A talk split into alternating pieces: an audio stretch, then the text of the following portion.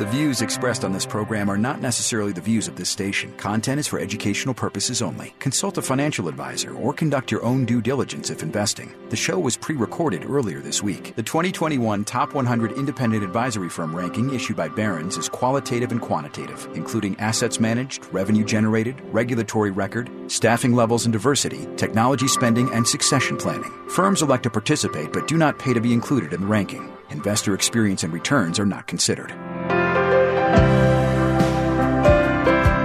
At the intersection of life and money, this is Everyday Wealth with award winning journalist Soledad O'Brien and personal finance expert Jean Chatzky.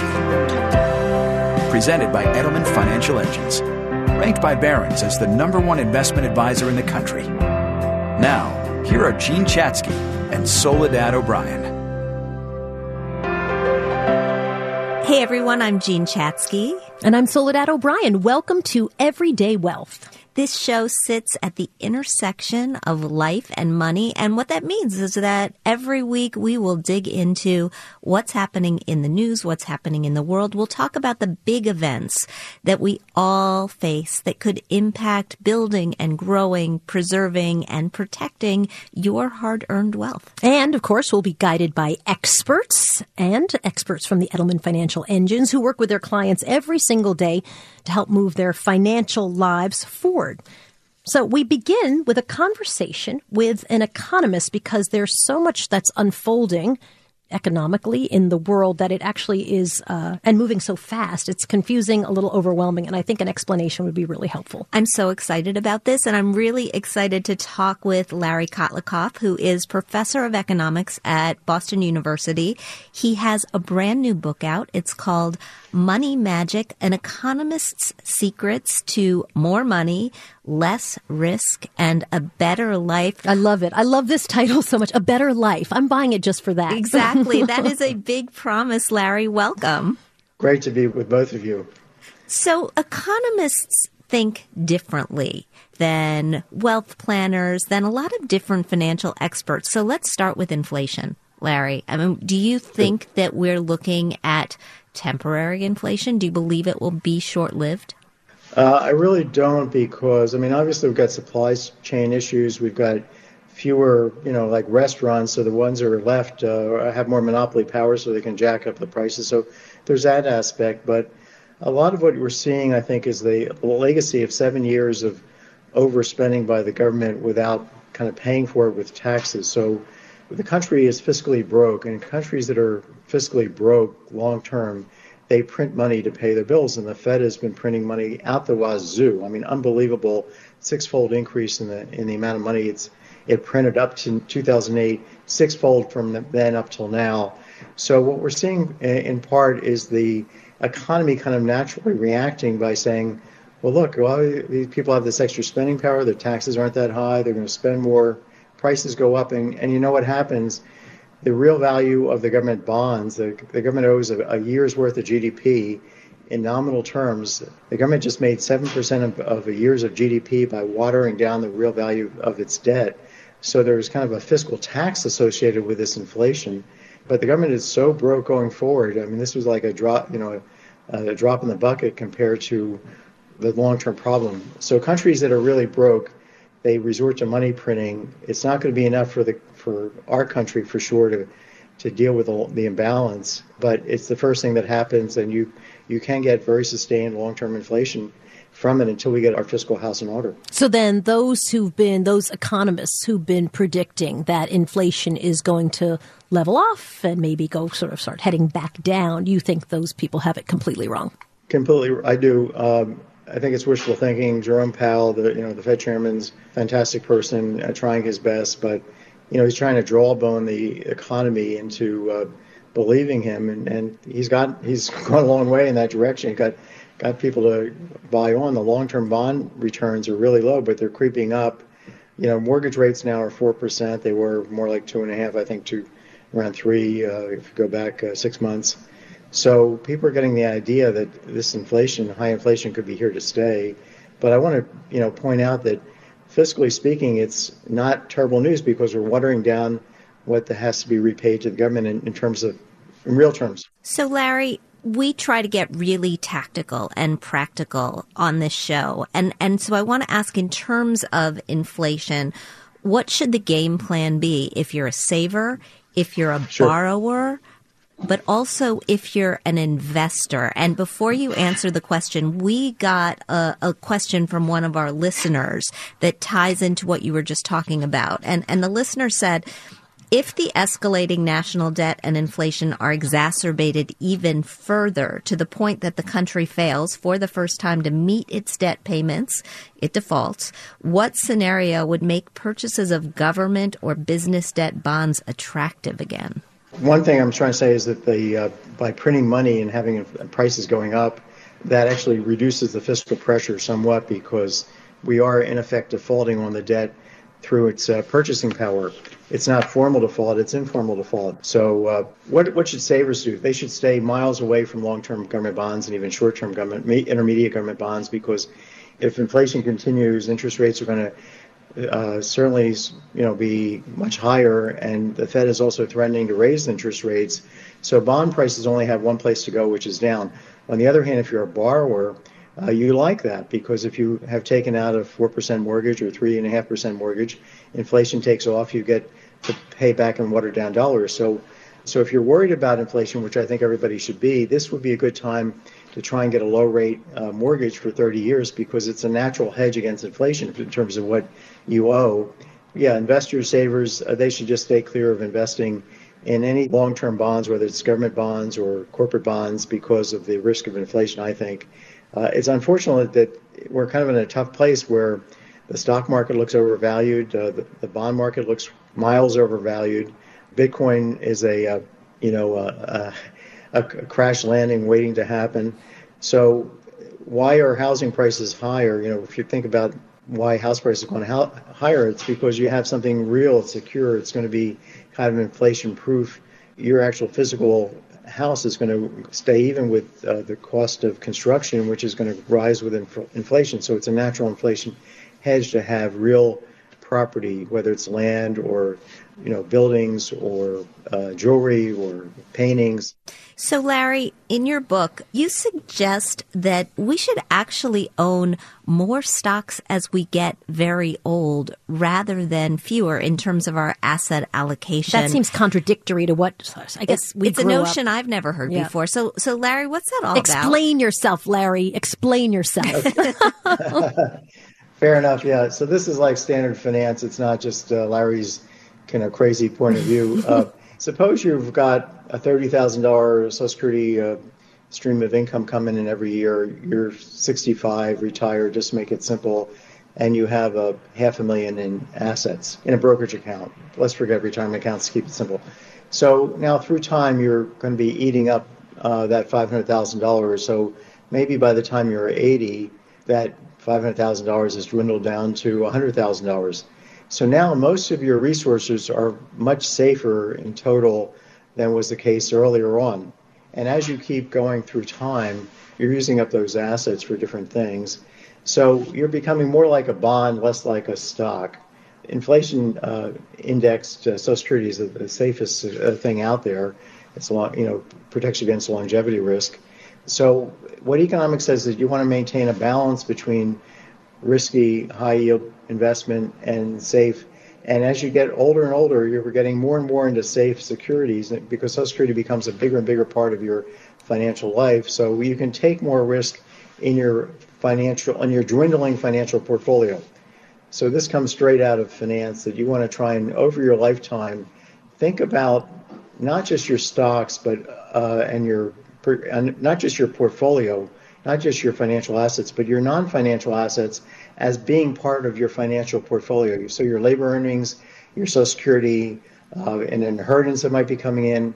How risky are these things? Let's try and get a, a balance through time between, you know, if you're trying to be like, you know, 30 70. Uh, it's 30 70 with respect to your entire resources. It's not 30 70 with respect to your Oh, uh, financial assets. Okay, so then when you talk about more risky, what you're really saying is that because you, in some ways, as you get older, become less risky, that now Exactly. you can be more risky and it ends up with that same balanced portfolio, which is what we often hear from wealth planners. I'm giving you two both PhDs, uh, awarding them this afternoon. Thank you. I accept. It's now Dr. O'Brien, by the way.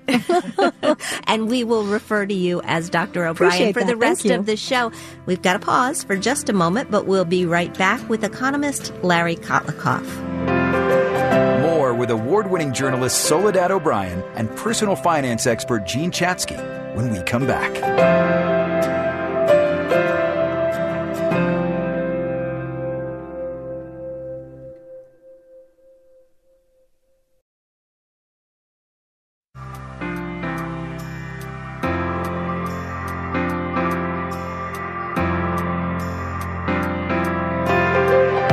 Welcome back to Everyday Wealth with Soledad O'Brien and Jean Chatzky.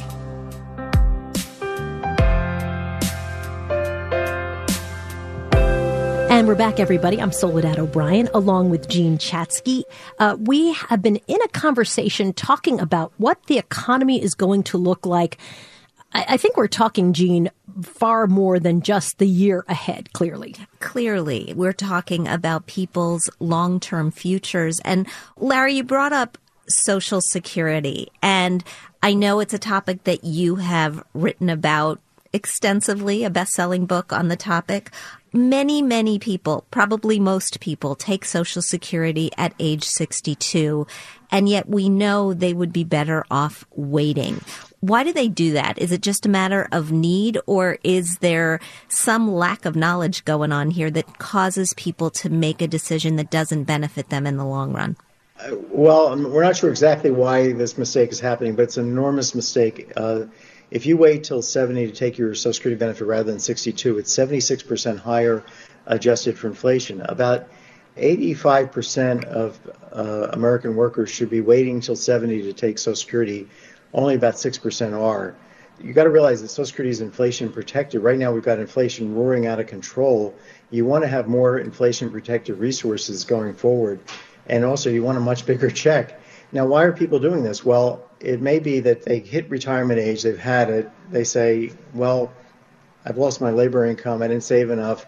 Therefore, let me uh, take the Social Security so I can keep my IRA money in the stock market. Well, that's actually the reverse of what she, people should do because the stock market is extremely risky, even though it's done well in recent uh, decades. Whereas if you're patient with Social Security, you earn this, this enormous positive real return by being patient. So they look at this uh, return on the stock market. Uh, they don't look at the downside to it. They don't adjust for the risk, and then they make the wrong decision.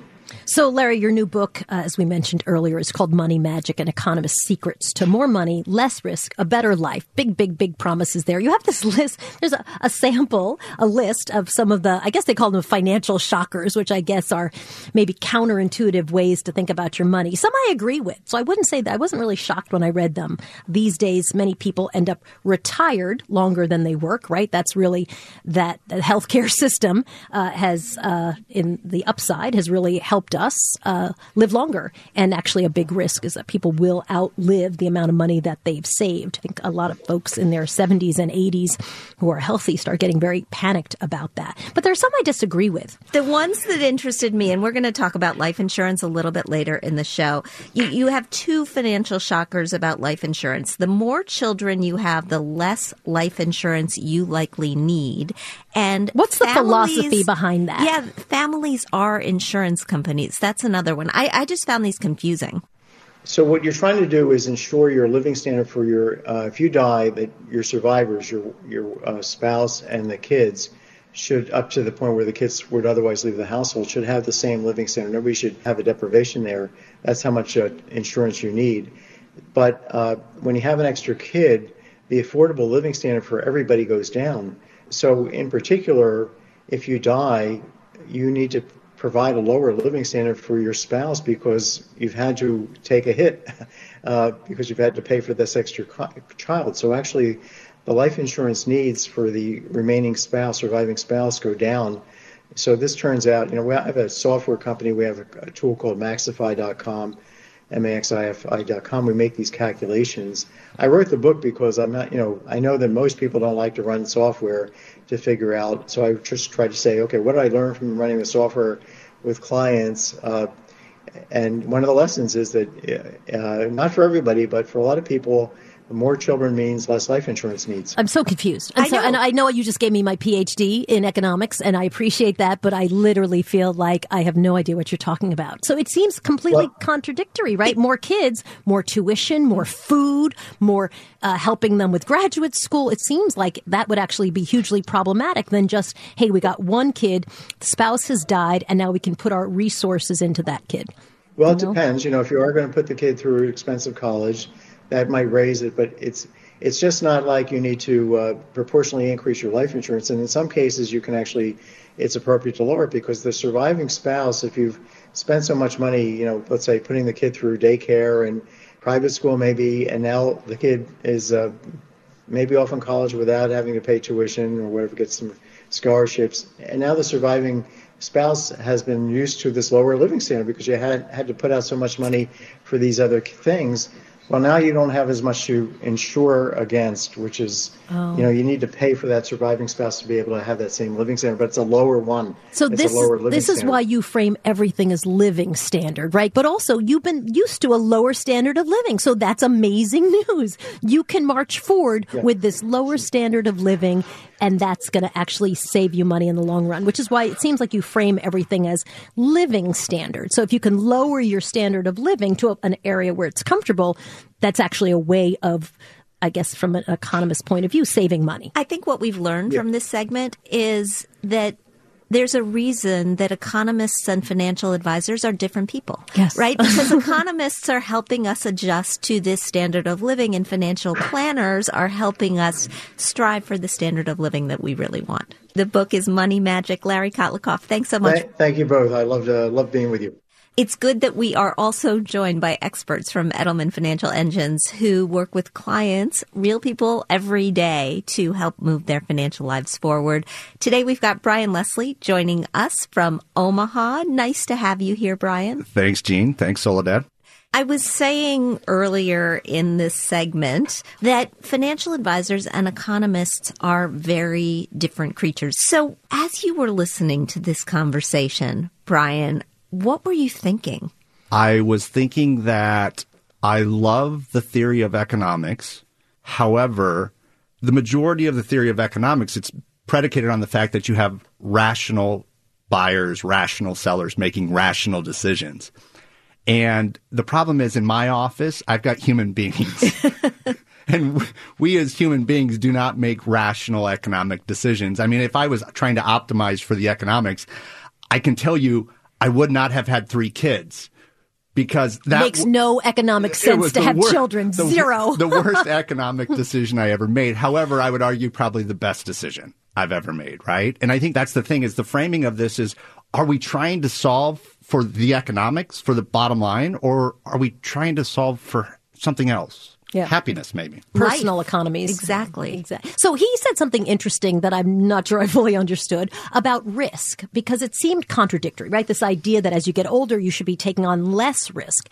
And then I, I guess his point kind of came back to what you consistently say and, and what all the Edelman financial experts often will say to us, which is about making sure that you're diversified and that you're, you know, that you're thinking of risk, that you're balanced in your portfolio. Yeah, I think that's the key thing, right? So, but I, I think we have to be very careful about siloing our lives, right? So when we talk about the risk in our portfolio, most people, the first thing that comes to their head is like, okay, well, what's in my investment account? And what Larry was saying is, we can't just look at the silo of what's in our investment account. We have to consider all of our financial resources and our streams of income, whether that be our wages, whether that be social security. You know, I'm from Nebraska, right? So a lot of people have farm income. And so we have to look at the context of those specific income sources and their specific situation to figure out how do these other resources play into how they should allocate their investments. One of the things that he was saying was he was making the point that Social Security is an annuity, right? And an annuity is guaranteed income that you will have for the rest of your life. Less risky. Some people have other forms of income like that. They have pensions that they know that they can count on forever. You've got clients who have portfolios. When you look at the decisions that they're making about how much in stocks to keep in later life, do you ever find yourself saying, yeah, it's okay to hold on to some more in stocks than you might have thought, particularly because we're living so much longer? Well, yeah. I mean, I think if, if you just put this in, in context, you know, when you retire, whether that's 65 or 70, you probably have 25, 30, 35 years left that you have to draw on your investments. But if you're 95 years old, how long do you need to rely on it? You could make the argument that, yeah, you could actually afford to be more aggressive. And I think that's what he was doing. I think one of Larry's other points, though, was probably just as important, and that is delaying Social Security, right? Because your Social Security does get that cost of living adjustment to it. So it, it does have that built in inflation hedge. And you really have to maximize that income source within the context of your overall portfolio. You know, I'm just thinking we've been doing this show now for four weeks. We've talked about inflation every single week. Clearly, based on the amount of time that we're spending on it, a really important one. I know you've got a webinar coming up that dives into it a little more deeply. Yeah, it's coming up uh, a couple days, January 25th, 3 p.m., 8 p.m. Eastern. It basically just trying to provide some folks some things to think about when it comes to inflation and how they should position their portfolio. So it's free. The title is 10 Ways to Help Protect Your Wealth from Inflation. If listeners are interested, just visit planefe.com to register. It's free. It's good timing, really, because you're right. We've been talking about inflation uh, for every single week that we've been doing this show. So we're in week number four, and woo, Larry is not optimistic about where inflation is going. That actually that that part of the conversation kind of scared me. But he is optimistic about home ownership, and that's what we're going to be talking about when we come back. We've got a question from a listener, and it's right around the corner with award winning journalist Soledad O'Brien and personal finance expert Jean Chatzky when we come back.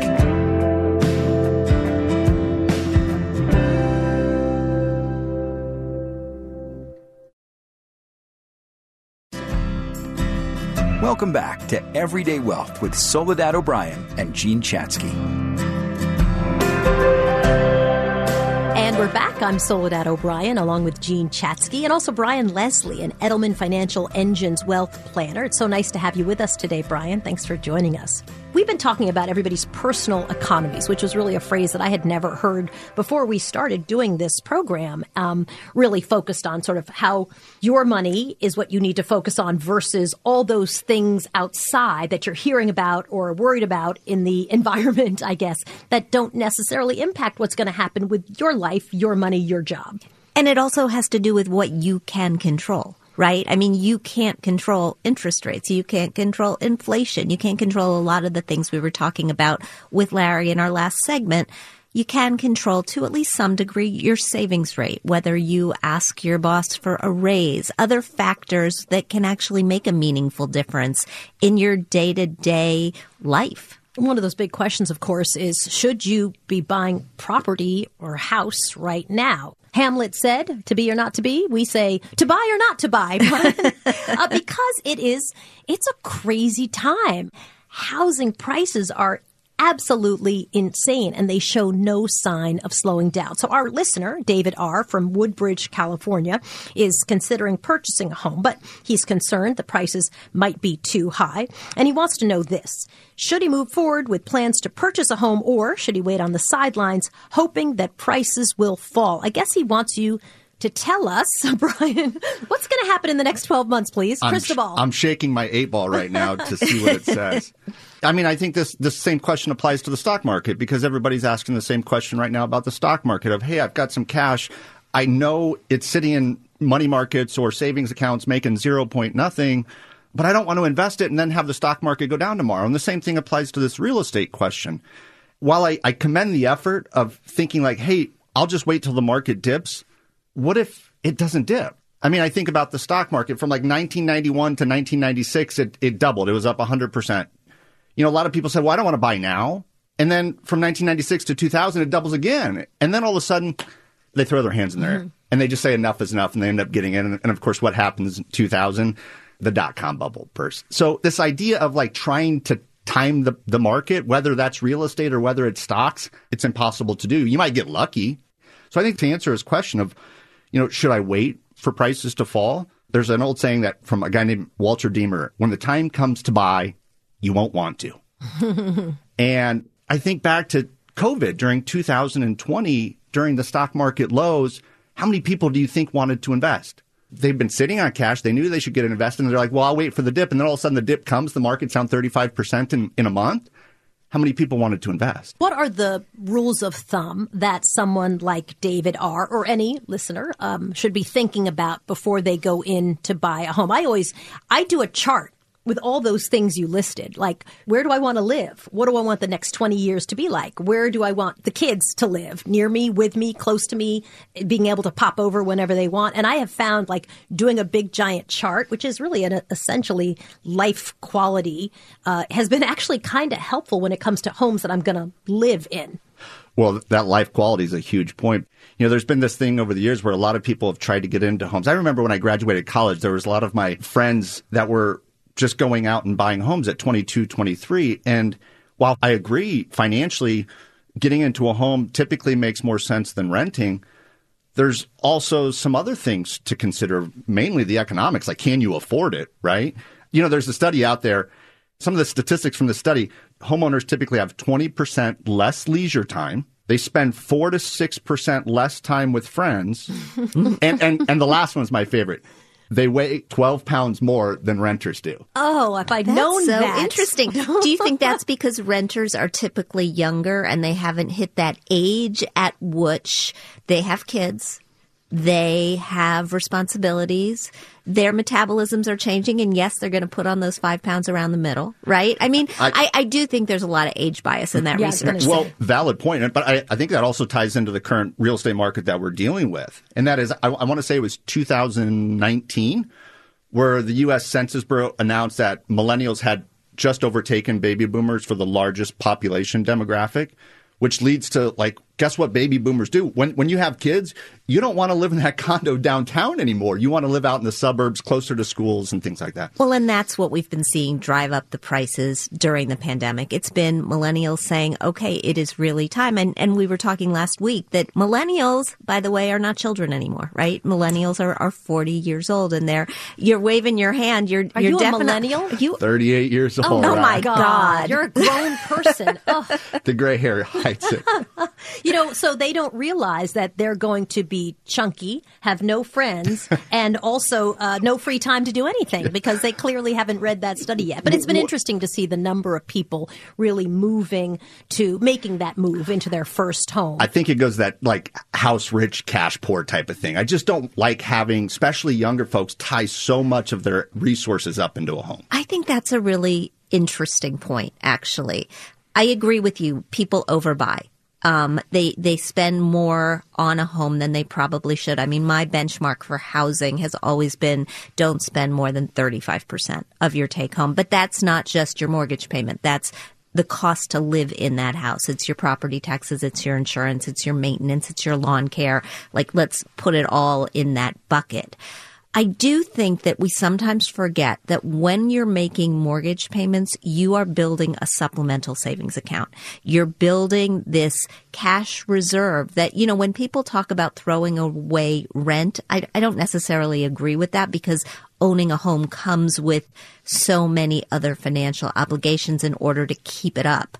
But that chunk of change that you get when you have paid off a mortgage or when you've built a lot of equity in your home can be really, really useful down the road. Plus, Realtor.com says home sales are expected to grow. Like just under 7%, um, which would be a 16 year high, and prices are expected to go up. So David might be sitting on the sidelines only to discover, as it, where we live in Florida, if you were sitting on the sidelines saying, listen, I'm going to wait out this crazy rush to a warm state where you can be outside in the winter. I'm just going to wait and I'm going to be able to buy something.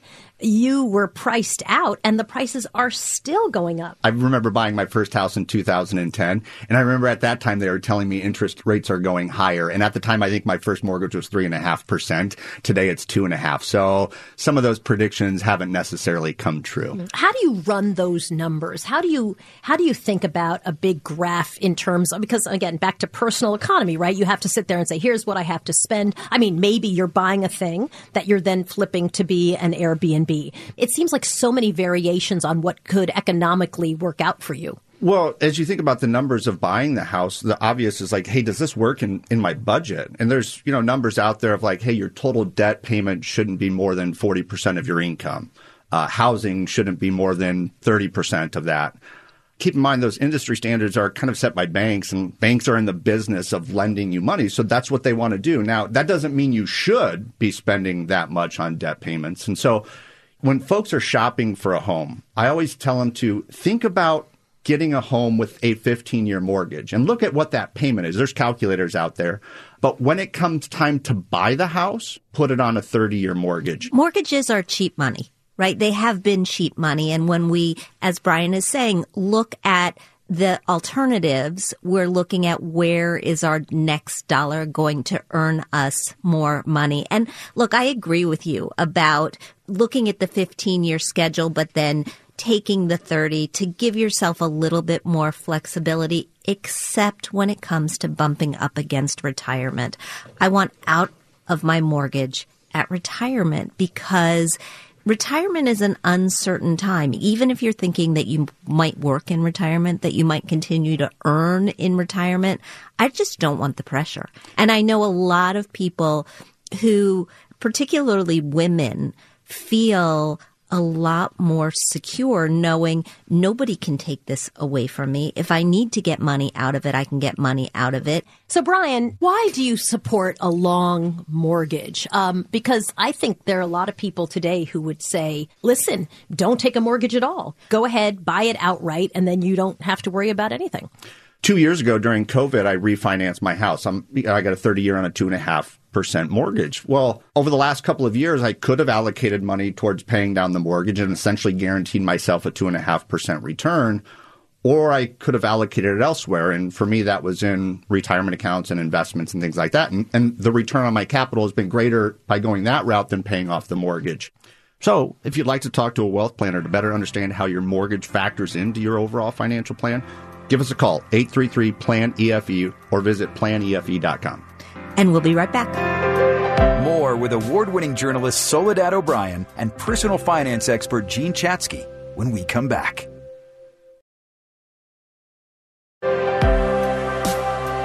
Welcome back to Everyday Wealth with Soledad O'Brien and Jean Chatzky. And we're back. I'm Jean Chatzky here with Soledad O'Brien and Brian Leslie, a wealth planner with Edelman Financial Engines here from Omaha, Nebraska. Through January, we have been focused on resolutions, on getting our financial house in order.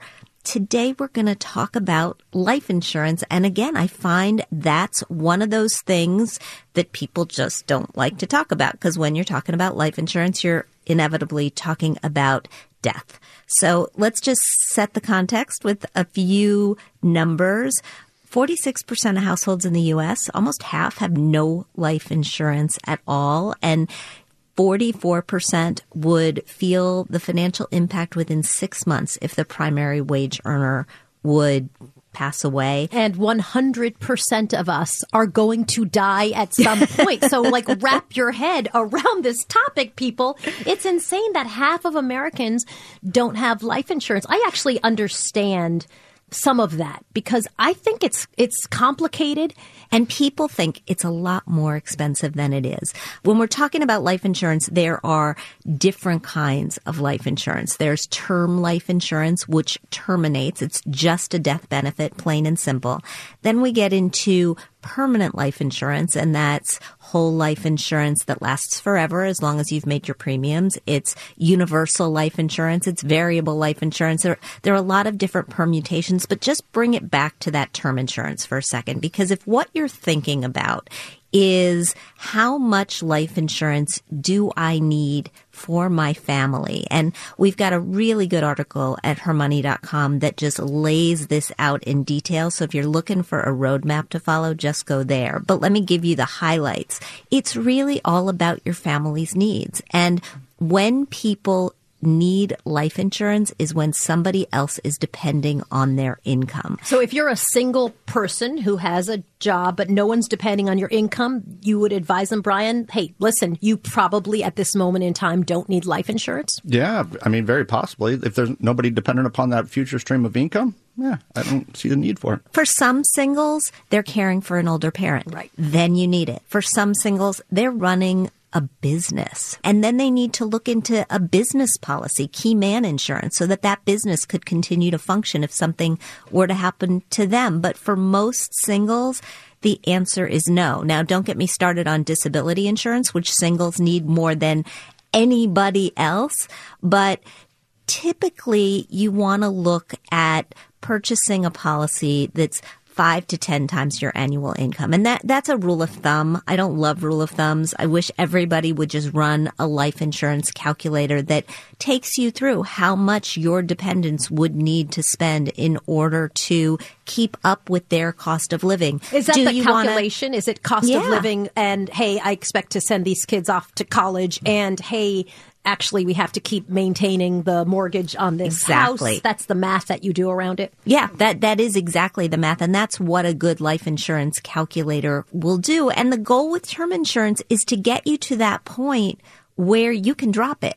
Right? It's to build enough of a cushion of wealth off to the side, enough of a stockpile that if something were to happen to you, your dependents would be just fine. Well, I mean, to your earlier point, I mean, if cost is a big concern, like term insurance is the way to go. It's typically the cheapest form of insurance. And for many people that need the most life insurance, because remember, we're talking about we need to replace the stream of income. So when you think about younger people, most likely their biggest asset is their future earning stream. Right. Right. And that's what we need to essentially replace with the life insurance. And so come back to the term insurance. That's where we're going to get most bang for our buck. And if you're confused, if people, sometimes people are just confused, do I need life insurance? Do I just substitute the word life with income? Do I need income insurance? And all of a sudden the picture becomes really clear. Except that sometimes we don't insure the lives of people who would be hard to replace. For example, my dad had life insurance, but my mom didn't early on, right? Because she wasn't working when she had small children. But if you actually had to get a driver, helper with the kids' homework, like that's actually a job. It just doesn't have an income associated with it. And I really think about what's it going to cost to replace this person's gig that they're doing in the house. I am them. I, am them, right? So, I mean, that's the same situation in my household. I work, but my wife stays at home. We got three kids under the age of five. Do you think I can do that? No chance. I remember when we had our middle child, she unfortunately had to spend a couple of days in the NICU. So that meant I was at home trying to take care of the, the oldest. And that was the first time that I had ever given my son a bath. And there were tears by all of us. So to your point, like just because she doesn't necessarily have an income, if she dies, I need income to replace what she provides to the household. So, Brian, how do you know if you have enough coverage? Well, there's some easy rules of thumb. So one of them is to just cut it in half and drop a zero. What do you cut what in half and drop a zero? So as you think about the insurance, there's something called a death benefit. That's the payout that your beneficiaries get if you do indeed pass. Well, let's say it's a million dollar policy. So if you die, it pays out a million dollars to your beneficiaries. Well, cut it in half. You got 500,000. Drop a zero, you got 50,000.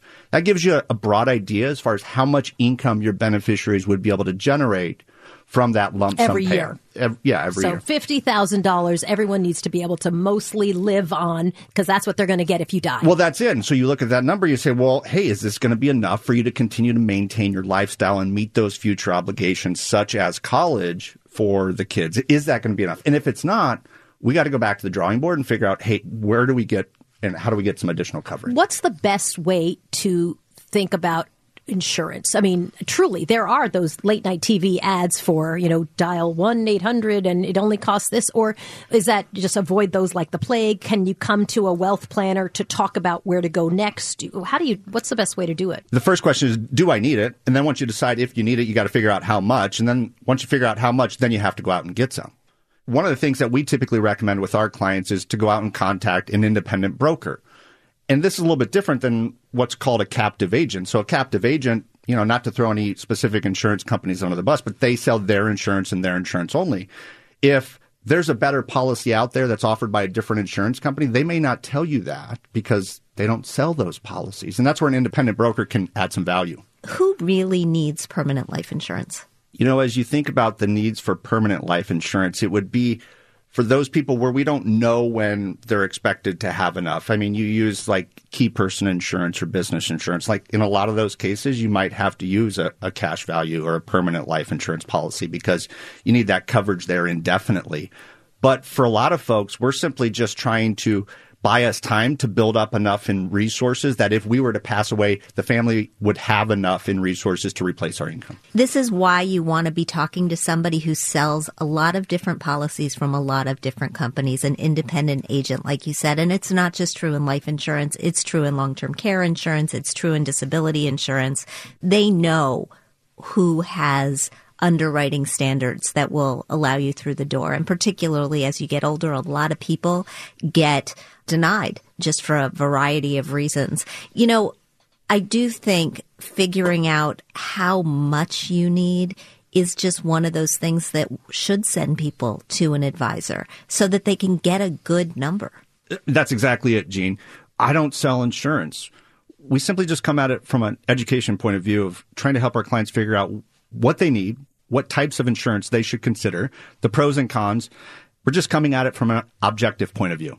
And certainly, I mean, even just starting the conversation, since there's such a tremendous number of people who just are not insured at all, to start that. I, I think these are the kind of conversations for people who are reluctant or full on unwilling, where you need to broach it and then circle back around to it. And then third or fourth time, it's like, remember we had this conversation?